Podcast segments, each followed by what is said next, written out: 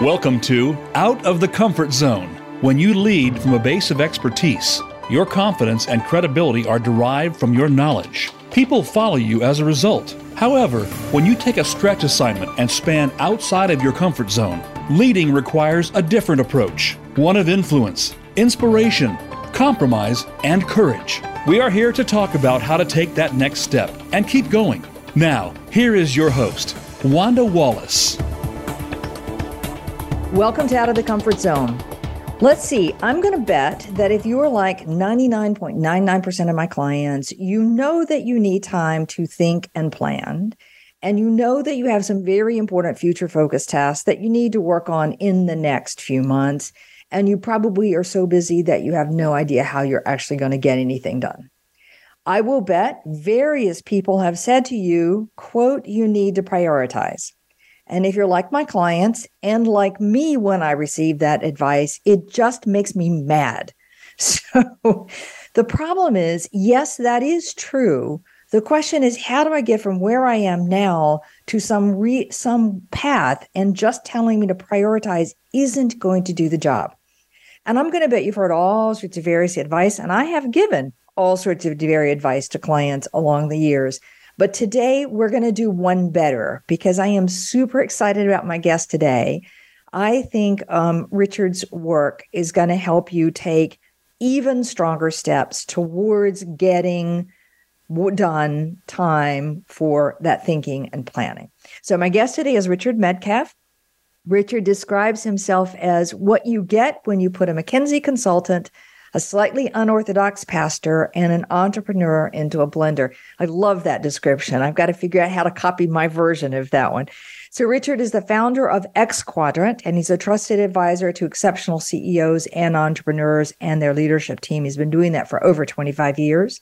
Master's degree from Oxford University, um, joined a premier consulting strategy consulting company in his early years and spent 11 years at the tech giant Cisco doing some rather amazing jobs there, I might also add. Then Richard founded X Quadrant um, to help elite leaders reinvent their success formula and really multiply their impact. His personal one to one clients include CEOs of billion dollar companies, a chairman nominated by EY as the Entrepreneur of the Year, an Olympic medalist, the founders of various tech unicorns, and his book that we're talking about today, which I am a super fan of, Making Time for Strategy. For the record, Richard is a binational, meaning he's English and French. He lives near Paris. He's happily married, proud father of two, licensed lay minister in the Anglican Church, loves spicy food and the electric guitar. What a great intro, Richard. Welcome to the show. Yeah, hi, Wanda. Uh, great to great to be here. I'm trying to think whether I should do something crazy now based on one of those aspects of my personality, like play a bit of air guitar. But you don't really hear that on the podcast, so we'll leave it there. Th- that can come as we unfold this podcast on time. I suspect there are going to be lots of interesting. All right. So now I meant what I said at the very beginning. I give people lots of advice about how to get focused on what's the most important thing to do. Your book has kind of catapulted what I'm going to say to people and how I'm going to say it to them with your name attached to it. But I'm curious about your reasoning. Why did you think the book was needed?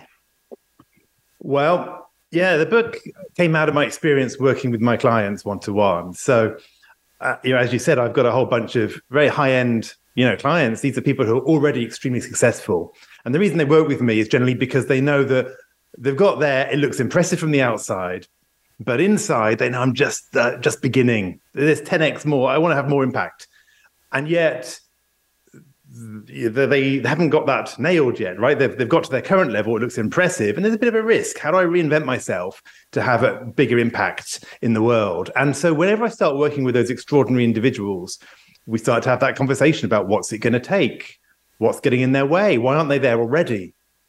And the first thing, almost that almost all of them say to me is, I just need to get out the weeds. You know, I'm doing, I'm being sucked into operational things. I don't have time to think about the big picture. Or even if I do, I haven't got time to work on the big picture stuff and to actually move it forward.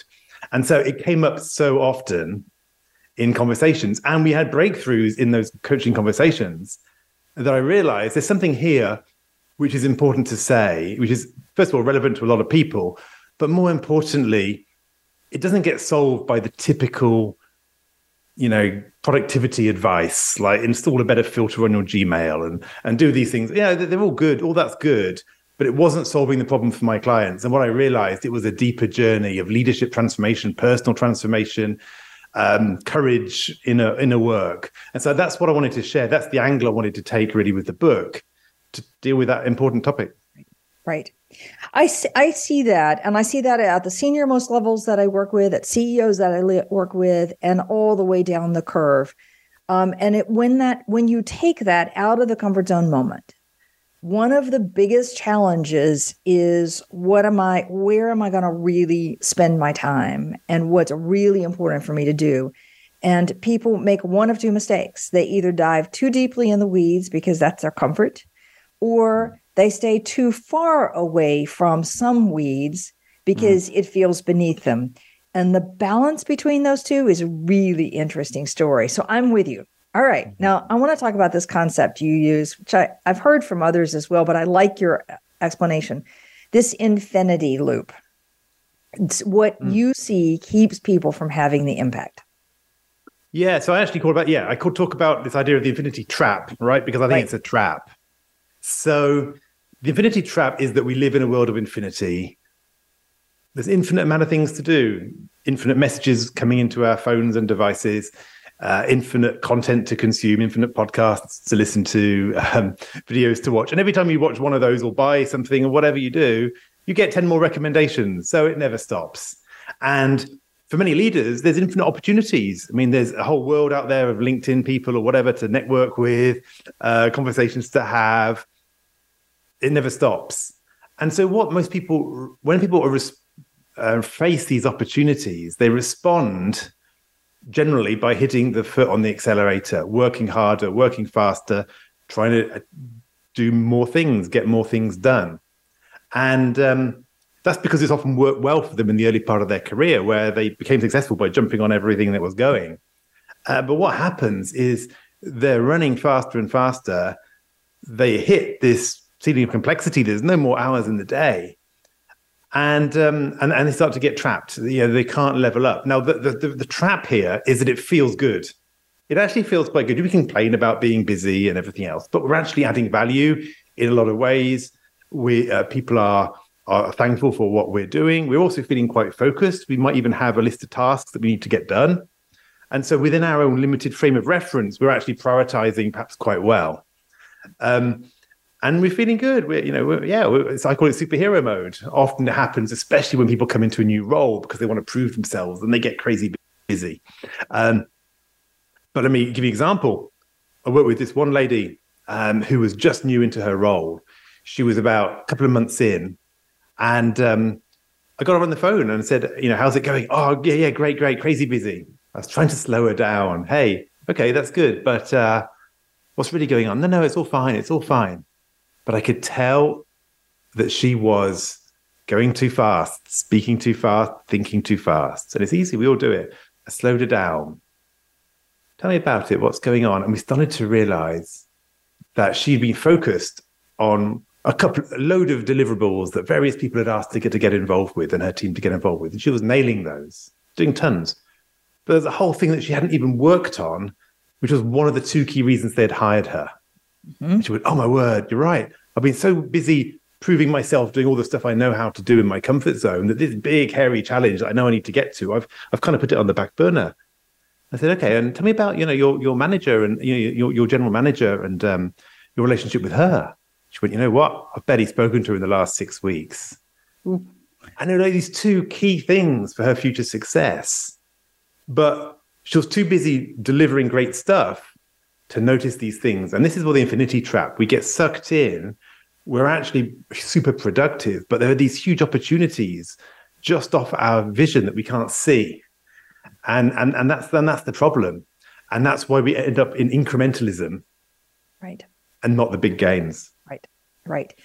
And frequently, the reason we put you in that stretch assignment, that big new role, that is for you to do something more than what has always been done. And yet, people get into the increment, increment. Let me figure it out. Let me learn my team. Let me see what they're really doing. Let me dive in. I see this all the time. Totally. And then you're completely consumed with that. and no time to do the stuff that really matters. All right. And it might be, and it might be a steep increment, right? If you're a high performer, it's probably better than most people's increment, but it's still Yeah. incremental. It's not where it could be. And what we really want is the where it could be, especially in the current context. All right. So you have a phrase that I love stop trying to free yourself up from things. What do you mean? Why do you say that? Yeah, I see it all the time. People are like, you know what? I need to just free myself up from all these operational things. Well, again, I was speaking. um, There's so many examples. I'm hesitating. I was speaking. I'll tell you what. I was speaking with um, one of my clients. He runs a billion dollar tech company. He's raised hundreds of hundreds of millions of financing. It's really strong. He's number one player in his industry. Um, expanding internationally. Uh, he's, he's very big already in Europe. They're going to the States. They're already quite big in the States, but they're, they're really they're really getting very big. And um, I spoke with him after he'd been a client for several years. We, we'd not spoken recently over the last few months, and, I caught up with him over half an hour. And I said, "So how's it going?" And he explained, "I'm dealing with the investors, and uh, we've got some new investors on board, and we're having to make a few adjustments." It's interesting. And um, I says, "Yeah, and there's a lot of little, you know, things I'm doing in the business." Okay, and I listened to him. I kind of stopped him and said, "Do you mind if I make an observation?" No, sure, Rich, go ahead. Said, "You're bogged down in tiny, tiny things, all of which are probably worthwhile, but you should be changing the world." um, he, he- this guy is very heavily involved in the sustainability area, so there's masses of things to do. He's a big player. His company is is everyone knows this company. and Many you know anyone in the industry for sure knows, this company, and um, we started to put some opportunities on the table. What about if you were doing this with your time? What about if you were spending that with your time? And then he was then he was like, oh wow, yeah, now that is motivating. Um, for example, I said, well, you know, you know what, you could have lunch with Bill Gates. Came to mind, right? Because Bill he was talking about Bill Gates's book on the um, on the environment. I was like, well, you could have dinner with you could have lunch with Bill Gates.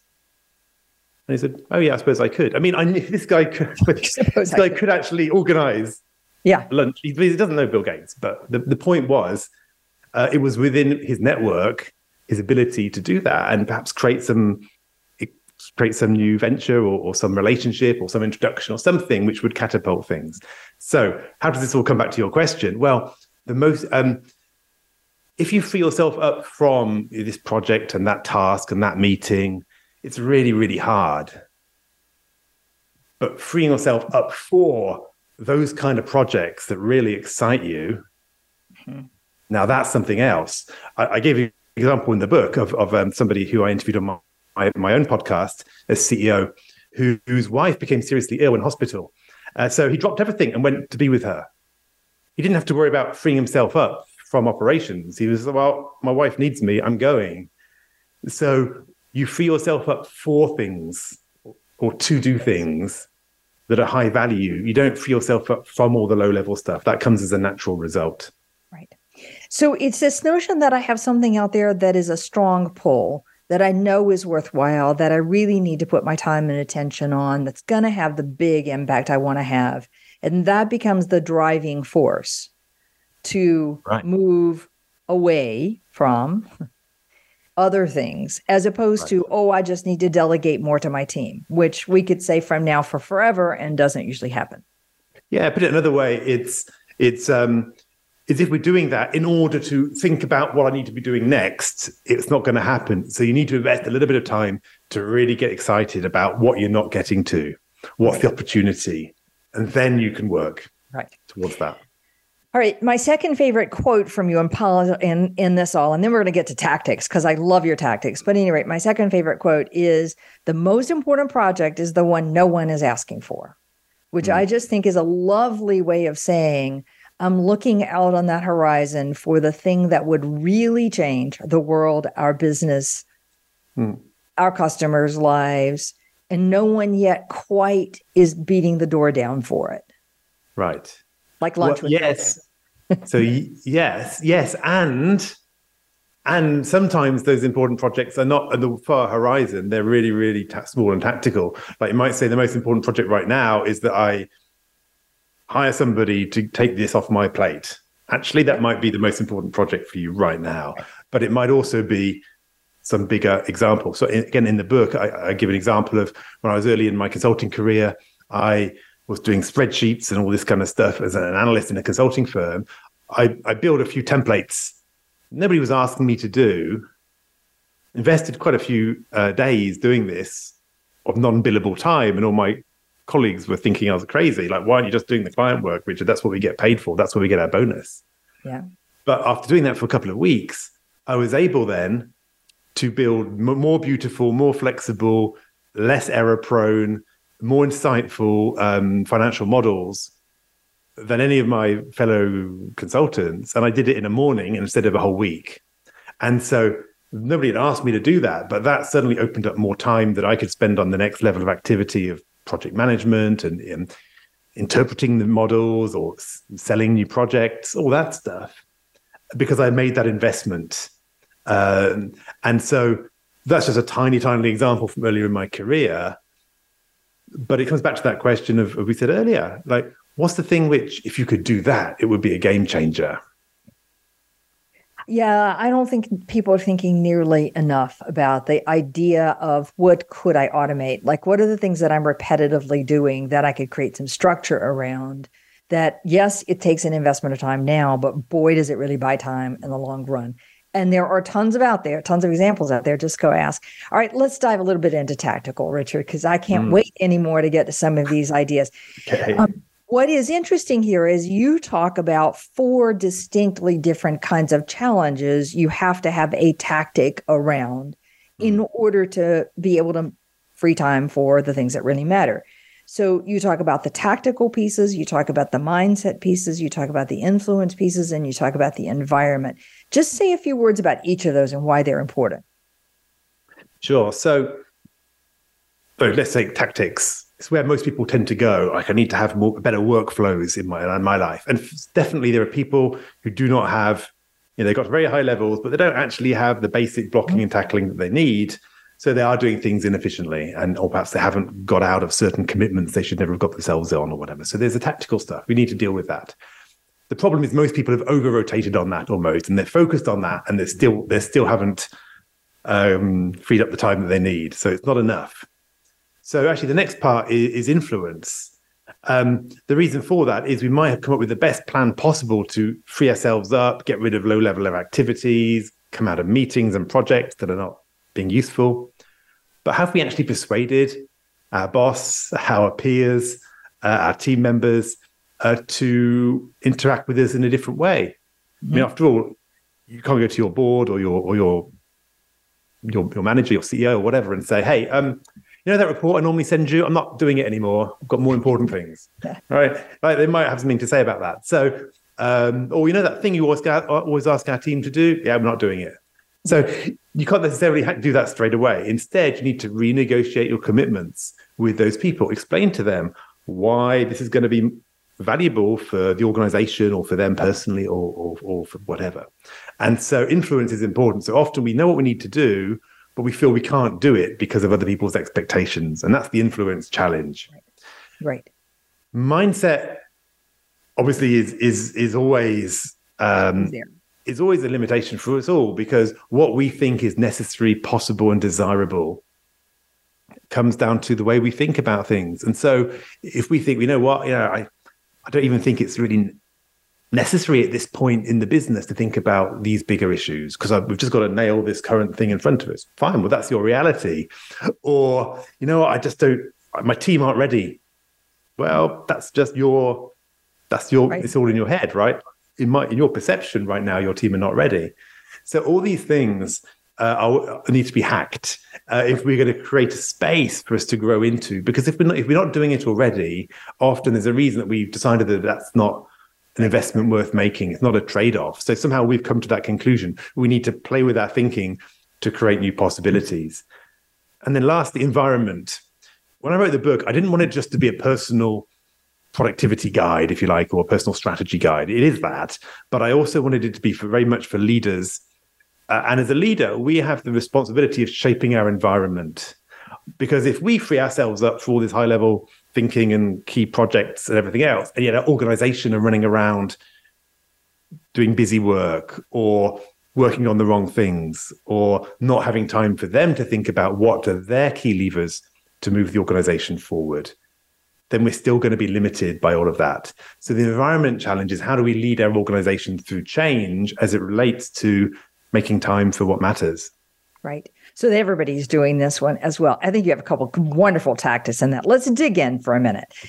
Um, so I want to talk about this notion of time. So, you know, lots of people advise taking a look through your calendar and seeing what you're how you're actually spending your time. And there's a bunch of ways of doing this. Many people are now color color coding their calendar so you can do a mm. quick look through with a Microsoft product or Google product and say, how am I spending my time? However, I think most people's categories are pretty limited. Like I have meetings or I have client work, or that it just doesn't give you enough about where you're focusing your time.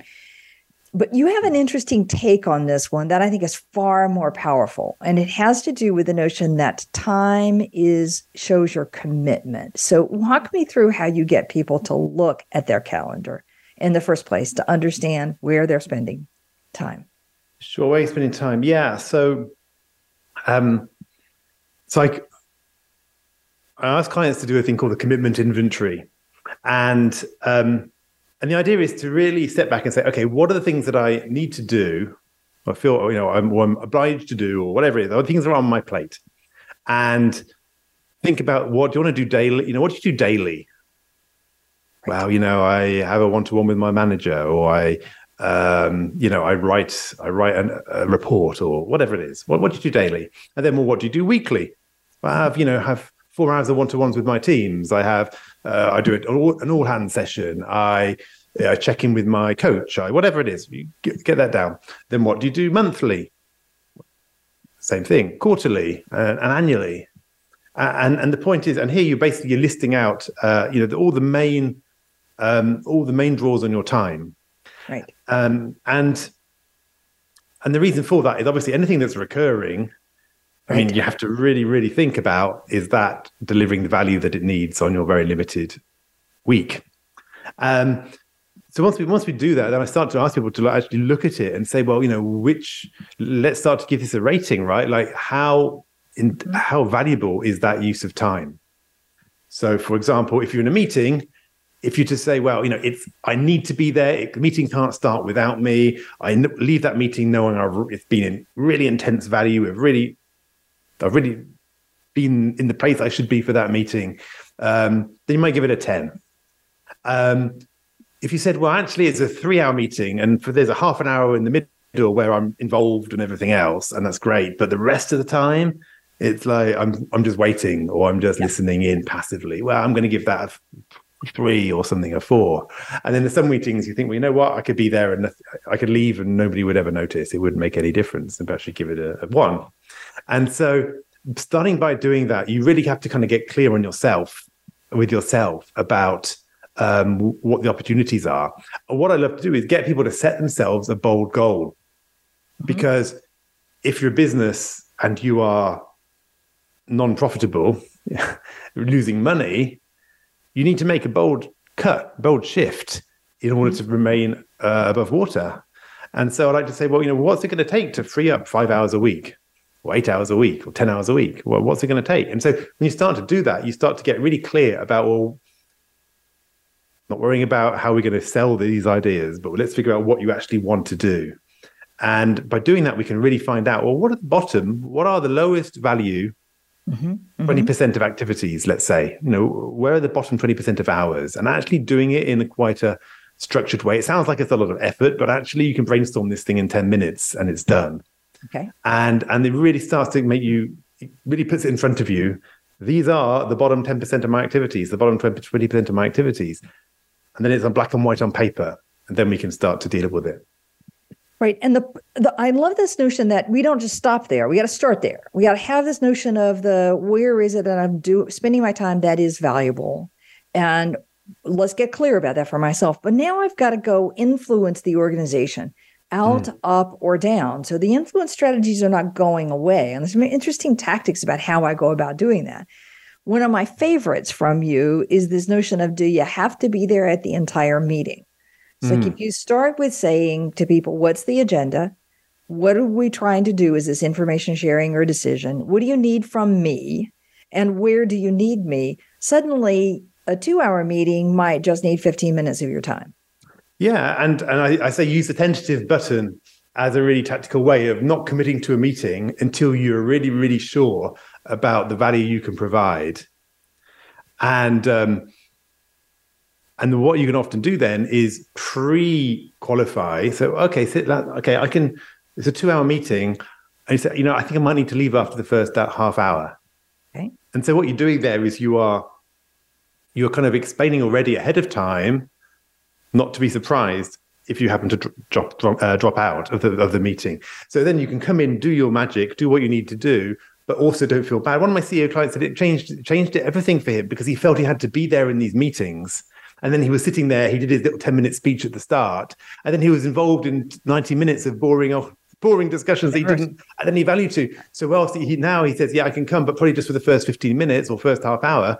He'll turn up, say his thing, get to a few Q&A, encourage the team, and then he won't listen in, and then he would quietly go away uh, if it wasn't something that he needed to be part of. Right. Well, and also you can think about coming back to the back end of the meeting. Like if this is a two hour meeting, maybe you need a 10 minute start and maybe you need a 15 minute close. Like where do we get to? What are the actions? What do you need from? I mean, there's a whole range of ways of thinking it, but you have to start with asking where is it that I'm adding really val- much value and negotiate influence with how you're going to go about doing that. I think that's just like this idea of my commitment, not just mm. my calendar inventory my hmm. commitment mm. is really fascinating to me. And I think a really great starting point to help people um, get onto this path. Because I think if you don't get that one, then you can't get the mindset right. And Absolutely. if you don't get the mindset right, you don't get the influence strategy right. And then you don't create the environment right. So to me, this is the beginning piece of all of this work. All right, I have one, one more for you. Um, crash. Crash. I love this because now I've done my commitment inventory. I love it and then crash. It's so simple, it's so clear, it's so memorable, but you got to explain what it means. Yeah, crash, it's five strategies that you can apply once you've identified the things which you which aren't adding the value you need them to be um, adding. So as I like to say, most people are overcommitted, sorry, um, over obligated and undercommitted. So what we're trying to do is really commit on the things that matter and get rid of those obligations. So crash, five things. Um, and they kind of go in descending order of power. So the first is to cut. You know, be bold, actually just eliminate the thing, have the conversation, say this is no longer aligned. Number two, reduce. Reduce is reducing frequency, reducing quality, reducing duration. Uh, there's a whole number of ways that you can reduce. We just talked about a few ideas for the meetings. You know, you can not attend every meeting, just a few. You can come for a shorter part of that meeting. You can perhaps not commit to doing a follow up note at the end of the meeting or whatever it is. So you can reduce. The next one is assign, and that's where you you might delegate uh, or empower other people to do that role. Next one is systematize, and so that's where you get into automation and templating, uh, or breaking down one big task into a process that other people can help out with. Yeah. And then the final one is hold, which is really just to defer it, and and often it's a great way of just checking how essential is this item really you know, if I actually say I'm a bit busy right now, let's pick that back up in two months, would it actually still be there in two months? so that's that's the crash one. Five strategies. I walk through in the book exactly kind of you know, more more, more tactically how you can apply each of those to get the most um, juice out of each one. But it's pretty simple to to remember. There are some wonderful, lovely, straightforward examples I think that are so clever. Like one of the ones I picked up from you is this notion that on assign I may not be able to completely turn it over to somebody else, but I could say, You're coming with me to every meeting, and I'm going to be there for the first 15 minutes, and you're going to be there for the remaining mm. whatever time. That's could be a massive improvement. And that can get you moving towards, well, I'm going to be there once a month and you'll be there for every, like, there's a whole range of ways in which you could get things assigned. Um, yeah. I mean, a great example of that, one of my clients was, involved in a whole lot of partner meetings. And he felt as CEO, he had to be there at all these partner meetings. That's no CTO, in fact, he was a CTO. So he felt he had to be there with all the technology partners. And but it was like a massive thing. It was like there were four different tracks, and he was meant to be there at all the tracks, and it was taking up his entire week. And I, and I said, well, could you not send somebody else? Oh no, because they're expecting me and it's showing corporate commitment. Um, but we talked about it. It's like, well, you know, perhaps you could bring somebody else as long as you, you know, set that up in advance. You can come along, even more corporate commitment, and you could even say, look, I want to make sure everybody in my organization is bought into our partnership. So I'm going to come, but I'm going to bring some other people, and perhaps other times people will do it and actually lead because that's how they're going to take ownership. And so you change the way, have that conversation, influence, right, and then you can then make these things happen. So that's why influence really goes so hand in hand with these tactical strategies. Okay. So I need uh what am I using my time for? I need a goal, a mission, a thing that's worthwhile. I need a time commitment so I know what it is that is really adding value and what is adding less value. I'm going to grant that all of them are adding some, but some are adding less. Then I need a strategy cut, reduce, assign. I forgot the S. Systematize and hold. Systematize and hold. Okay. I need some strategies, some approaches. And then I need to be thinking about my influence strategies. Like, how am I getting other people bought into the reasons I'm making the choices that I'm making? Hmm. Okay. Mm. And then we're ready for more tactics. So this strikes me as a perfect place to stop for a break so, my guest today is Richard Medcalf. The book that I am super excited about because it's got so many tactics in it is Making Time for Strategy. And I would also say you can go to Richard's website, xquadrant.com, for a bunch of additional resources.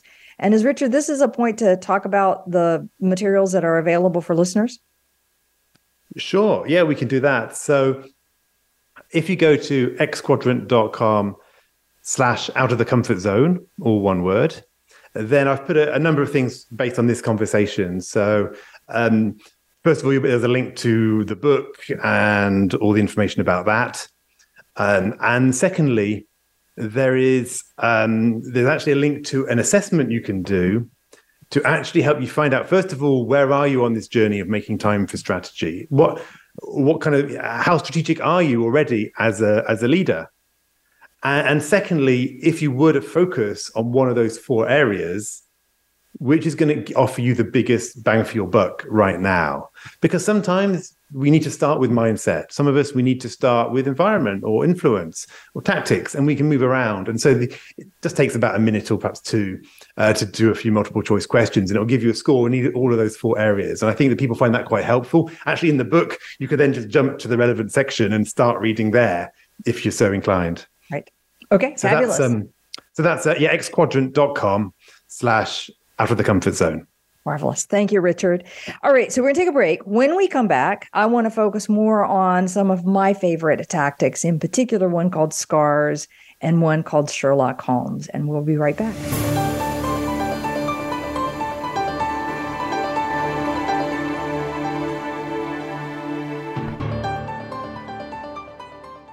This is Wanda Wallace, host of Out of the Comfort Zone. Do you find yourself in a role where your team knows more than you know? Are you struggling to see how you now add value? For years, I've coached leaders who have moved beyond the comfort zone of their expertise and have developed a methodology to help them make the leap and go on to do more. All of those tips are now packed into my new book, You Can't Know It All. Visit our website at leadership forum.com or tune in to Out of the Comfort Zone for more insight. If you want more information on the articles, books, coaching, and seminars we offer, go to our website at www.leadership forum.com. You're sure to find some helpful links, videos, and more to help you create a winning strategy for your organization. Leadership Forum, helping organizations get it and keep it. Hi, I'm Wanda Wallace, host of Out of the Comfort Zone. We have some amazing guests with some incredibly good ideas about how to take your leadership to the next level. But I find people are looking for more practical ways of implementing those ideas. So we've created an individual subscription service specifically to focus on how to apply. You'll find more about that at www.outofthecomfortzone.com. We have two additional subscription services one for the social group that want to exchange ideas and perspectives with group and talk about career advancement.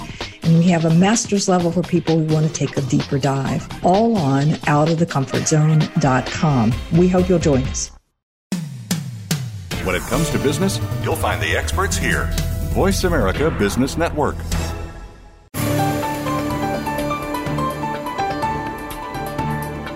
You are listening to Out of the Comfort Zone. To reach Dr. Wanda Wallace or her guest, call into the program at 1 866 472 5790. Again, that's 1 866 472 5790. You may also send an email to wanda.wallace at leadership forum.com. Now, back to Out of the Comfort Zone. Welcome to Out of the Comfort Zone. My guest today is Richard Medcalf. The book that we're talking about is Making Time for Strategy. Um, as I said at the start of the show, most people know that they need to have more time to do the things that really matter, that are going to be the game changers, that are going to move the organization forward. But I want to put this point on that frequently it's about doing the most important thing that no one is actually asking for, but that will be more than just an incremental out of the weeds change. So that is making a big difference and using your time in a way that's really valuable. We've talked about the need to do a commitment inventory. Where are your hours committed in a week, a month, a quarter, a year? And how much value are each of those commitments bringing? And then how do you begin to tackle some of those? Now, Richard said if we could give you an extra eight hours a week, I say to most of my clients, just imagine if I could give you an additional two hours a week. So it doesn't have to be, I'm going to free days. Um, it has to, uh, some bits of time just to put my energy on the things that I can do that are going to truly be the greatest value add long term for the organization or for myself. I guess it can be in that one as well. Now, four areas you got to blend together one is to get your mindset straight. And partly that's about what you're doing and how you're doing it in your framework, but it's also really clear about what it is you are using that time for. So it's not let's just free from, let's free for.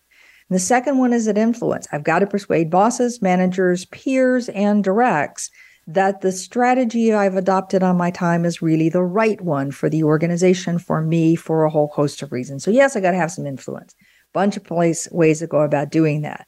And then I've got to have some tactics. Yes, truly. But last piece is I had to change the environment. And frequently that starts with how your team and your peers in particular, if you're working on project work, approach you. And this is where this tactic called SCARS comes in. And I have already, Richard, given this to about five clients with reference. I think it's simple and really good, but explain to us how this works. Yeah, sure. So, oh, wait, hold on before we go there. Let me do a teaser on that one. I'm sorry. Before I do scars, let's talk about Sherlock Holmes. Why is sure you see people shouldn't be Sherlock Holmes? What do you mean? Why is that true? And then I'll come to scars. Yeah, right. So these two things are linked in, in many ways. So I find leaders spend so much time playing Sherlock Holmes and they shouldn't be doing it.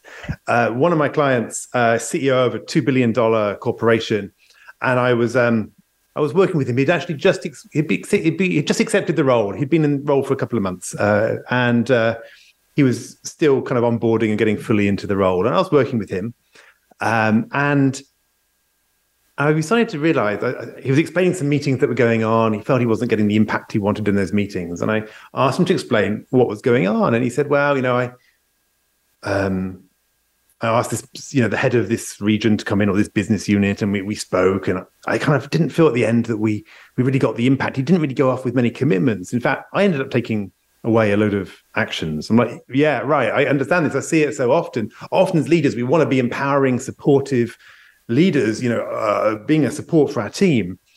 But it's wrong when the CEO ends up taking away a list of actions and his direct report doesn't. It's kind of like his report is saying, you know, well, hey, um, once you sort of these things out, then I can get on with my job. yeah. And that's not the way it should work, right? It's not the way it should work. Um, there might be things that the CEO can do to help, but the other person needs to be uh, taking the ownership. And so I see it in many ways um, that leaders are playing Sherlock Holmes in the following way. Their report comes to them with their issue or an issue, and then the leader starts to have to basically diagnose what's going on. What do you mean by that? Exactly what what's you know what's the issue? What are we trying to decide here?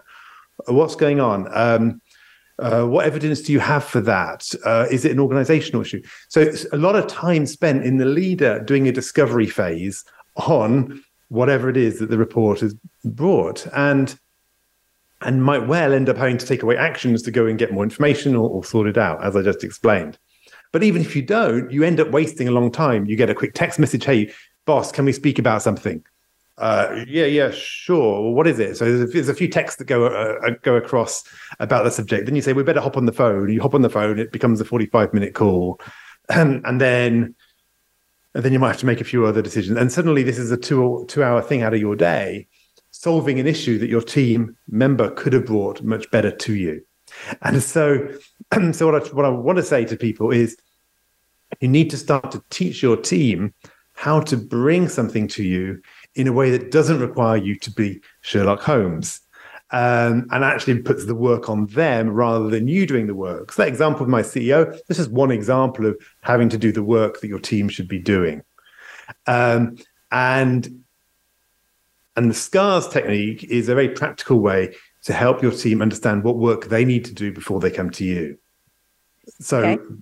So actually, I can hit. Should I run you through the, the five? The I five, do. Uh, I just want to comment yeah. on the Sherlock Holmes. I can't tell you how many times I see this because you start with, "Oh, well, why is this, and what's it about, and who have you talked to?" And then suddenly you have an action mm-hmm. of, "Well, in order to really understand this problem, I need to call, or I need right. to get in touch with, or I need to follow up on this, or I need to get this data point." And so, there's hours and a long yeah. to-do list because you didn't get the answer in the first place. So. Well, make the other yeah. person Sherlock Holmes, not you. Well, actually, the the other action that you end up taking is having to go and sort out inverted commas somebody else because the person's saying, "I can't move forward until you've talked to so and so." Right. And so they're using your senior firepower to try to do this thing. So. Okay, so, so the technique is, is, a simple framework. So S is uh, situation. So basically, if you're going to bring a topic, just tell me in one line what it is we're talking about. Okay, so um, hey, um, you know, we um, we need, you know, hey, I need to I need to um, finalize the decision about which office we we um, we we decide to rent. Okay, whatever, whatever the topic is. Okay, so just a situation. Just what are we talking about? Second is the context. Like, what is the context that leads us up? What that's led to this situation? Like, why do we need to talk about this? Well, um, yeah, as you know, we've been looking at um, three options and we need to decide by the end of the week because one option is going to go off the market or there's another buyer there's another person interested. We need to decide by friday. Mm-hmm. okay so now i understand what we're trying to decide why we need to decide within you know today this week. Okay got it. So then a is for analysis. So well what analysis have you done on this situation? Uh, what, what are the options you've looked at? And uh, and what are the pros and cons so in this situation, you might say, well, you know, there's we looked at three offices. There's one by the airport, there's one downtown, and there's one in an industrial estate, right? Well, the, you know, the airport one is convenient, but it's really expensive. The downtown one is even more expensive, but it's really prestigious. Um, you know, the, the the one in the uh, industrial estate is uh, is big and really cheap, right? But it's a bit of an effort to get to, and it's not particularly beautiful, but it's functional example, right? So you you do your analysis and you explain the pros and cons, and then R is what do you recommend? Mm-hmm. And so you're actually getting your your teammate to your mm-hmm. team member to make a recommendation, or it could be recommendations. You might say, "Give me a couple of options," or "What, what do you know? What are your favorite options and why?" So this allows, perhaps, if there's a whole range of ways of doing things, your teammate can come and offer you a couple of things, which allows you to still perhaps have a bit of influence without inventing your own option um, so it's still their option, but you've got a bit of an option. You've got a choice. But some people prefer to just say, "Give me your what's your one recommendation? What should we do?" Some people prefer to say, "Give me a couple of choices." Mm-hmm. Uh, and then the last one is, is is stakeholders. So who else have you validated this with, or who else have you spoken to about this? Because again, you don't want somebody coming with a recommendation simply because they want you to sign off on it and then they can go to their peers and say, oh, well, the boss said we're doing this. So that's what we're doing. So the stakeholder question is putting the stakeholders back on them. Have you worked the organization on this? Have you talked to different people? Um, you know, is the is the head of operations uh, aligned with your recommendation on the new office? Have you checked that finance supports this? So rather than you then taking all the actions to check with finance, check with this person, which would normally happen, you're now actually saying, have you managed the stakeholders? If I speak to the other people who need to know, are they going to be supportive? right.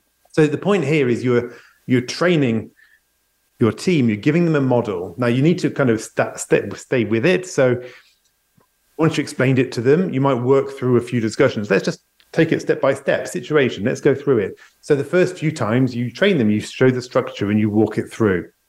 It might take you even longer for that first conversation. But the second conversation, you're like, okay, now from now on, I'm expecting you to come to me ready to answer these points or even send me a message before outlining the key aspects. And then we can have the conversation. Right. So suddenly they now know what the barrier is. And, and if you don't, if you if you get a vague email or a vague text message saying, "Can we talk about this?" You say, "Yeah, send me over your scars and we'll talk about it." Yeah. At that point, they're doing the groundwork so that you can come and have a highly valuable use of your time. Right. Right. And of their time.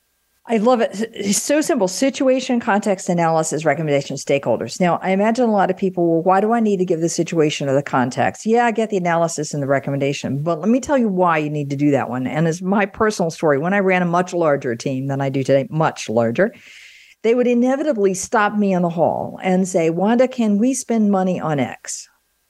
And in the middle of the whatever was happening before and after that, I would often say, no.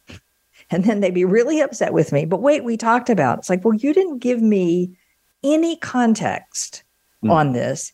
And my brain has too many things going in it at this moment in time to remember. So you've got to remind me, we're talking about this topic. Oh, right. Here's the context why this needs to be decided today. Oh, okay, great. And then you go through the analysis and the recommendation.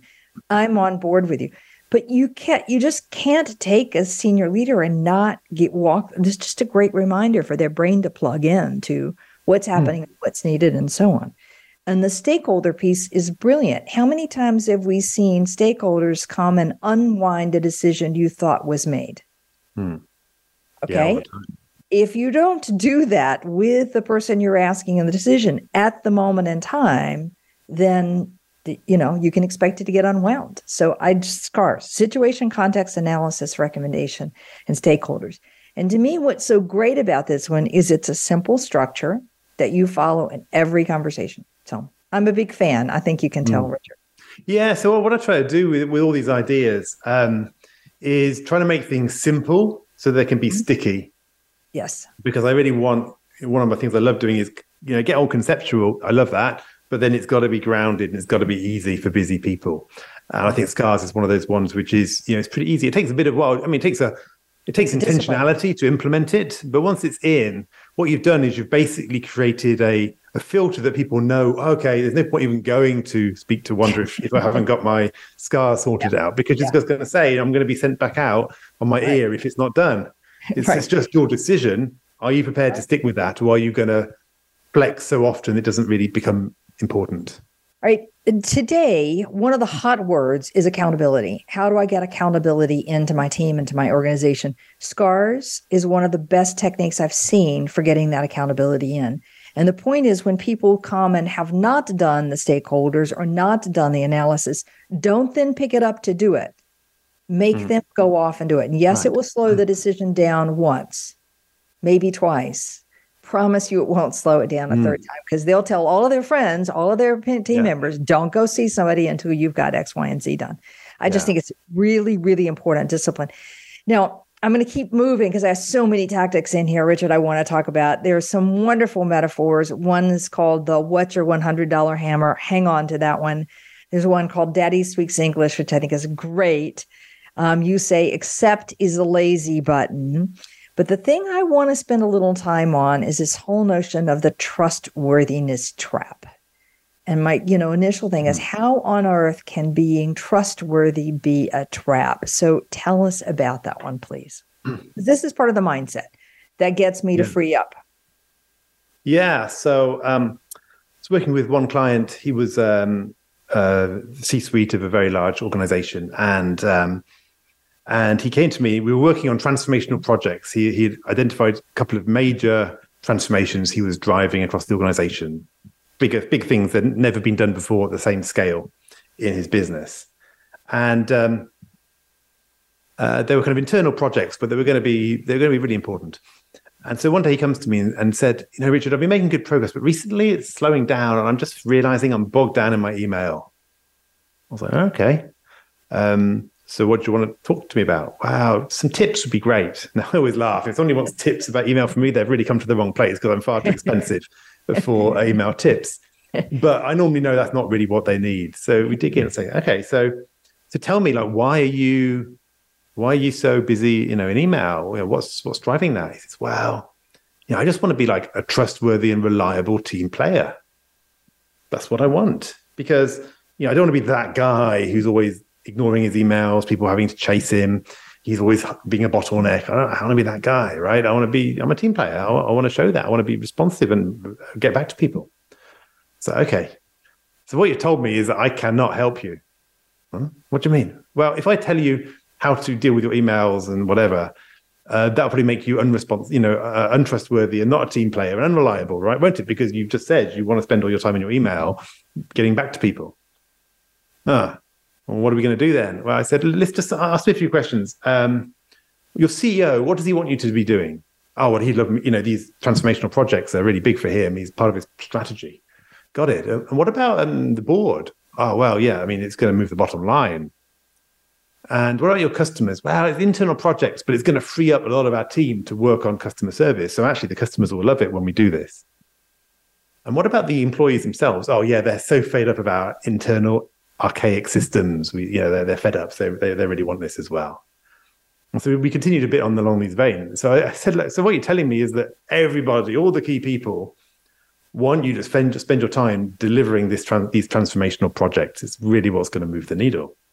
So I put it to you that you're being untrustworthy and unreliable and not a team player when you're in your inbox doing the easy work of just batting out e- emails left, right, and center.